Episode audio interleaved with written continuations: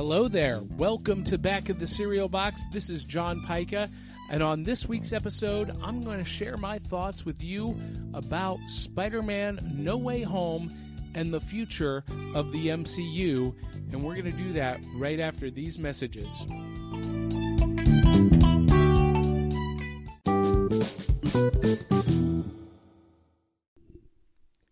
Hey there. Thanks for tuning in to Back of the Cereal Box. My name is John Pyka. I am the prophet of pop culture. You can call me Johnny.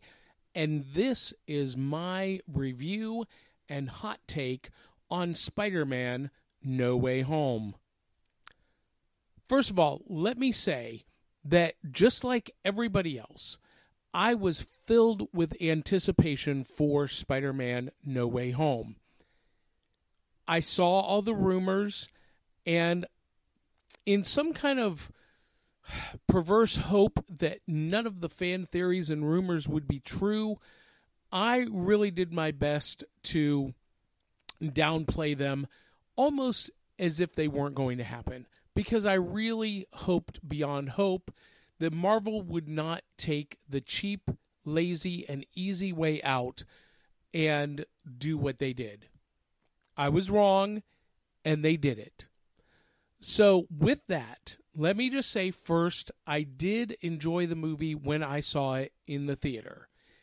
And there were parts of me that were like, wow, this is awesome that they actually did what fans wanted them to do and what we thought they should do.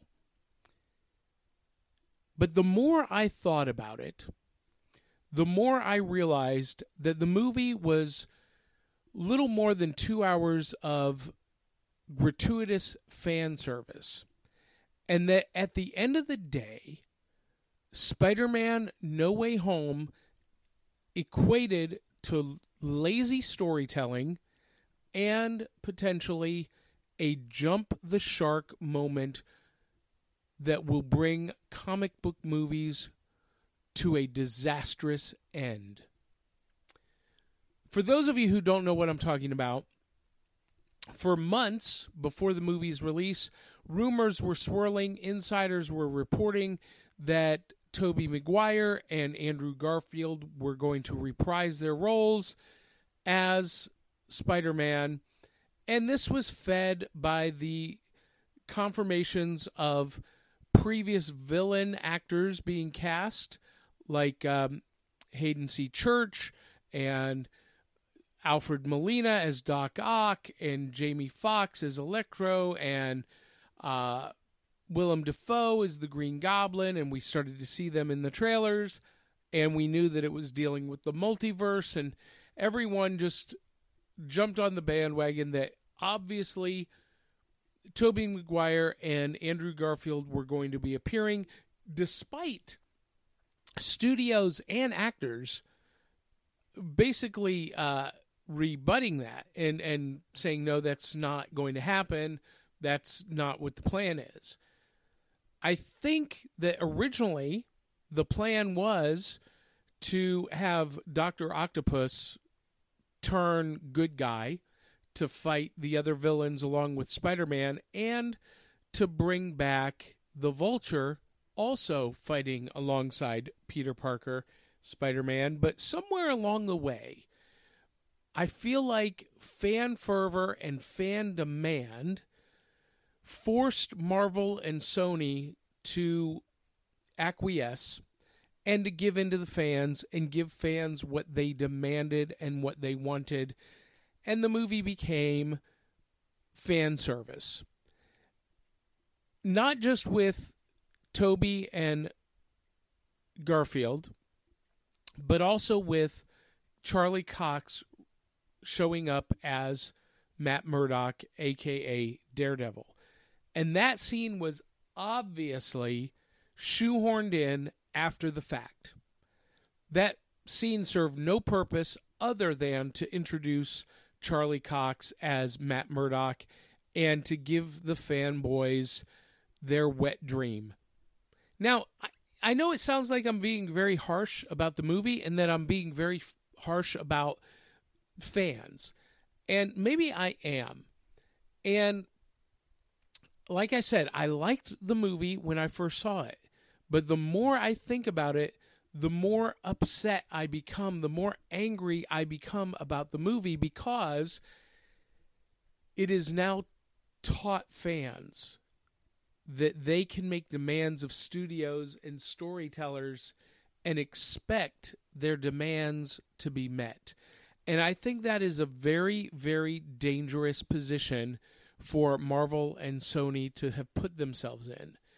Now we're seeing, you know, fan theories about what should happen next. And I feel like if, you know, fan demands aren't met, they're going to riot. They're going to be, you know, I don't want to say violence, but it's it's going to get ugly.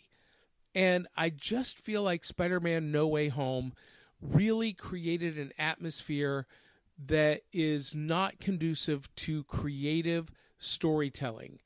And now fans are going to expect their demands to be met and for them to get fan service all the time. And, and part of this is due, in fact, to Endgame. Endgame was full of fan service, but nothing that anyone demanded or expected. And then fans demanded the Snyder cut of the Justice League, and the fan fervor made that happen. It became a reality. And once that happened, they started making demands of Spider Man No Way Home, and all of it came true. And I just feel like it has set a horrible precedence for comic book movies. And if Marvel doesn't do something to correct the expectations of the fans, it will spell the doom of comic book movies. Because fan service is great for the fans, the hardcore fans, the comic book fans, but you have to understand that comic book fans make up a very, very small percentage of moviegoers and movie revenues. The average best selling comic book sells around 85,000 copies a month. The average comic book sells less than 20,000 copies a month. Statistically speaking, that is nothing, uh, zero nobody is buying comic books, and certainly not enough people to make a movie a hit movie.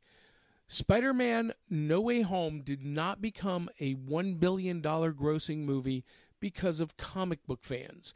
It became a $1 billion grossing movie because of the general mass media audience. People who don't read comics but have become invested into these characters over the years through the way Marvel built the Marvel Cinematic Universe. However, there comes a tipping point, and we started to see the tipping point with Endgame, where the general mass media audience started to get confused.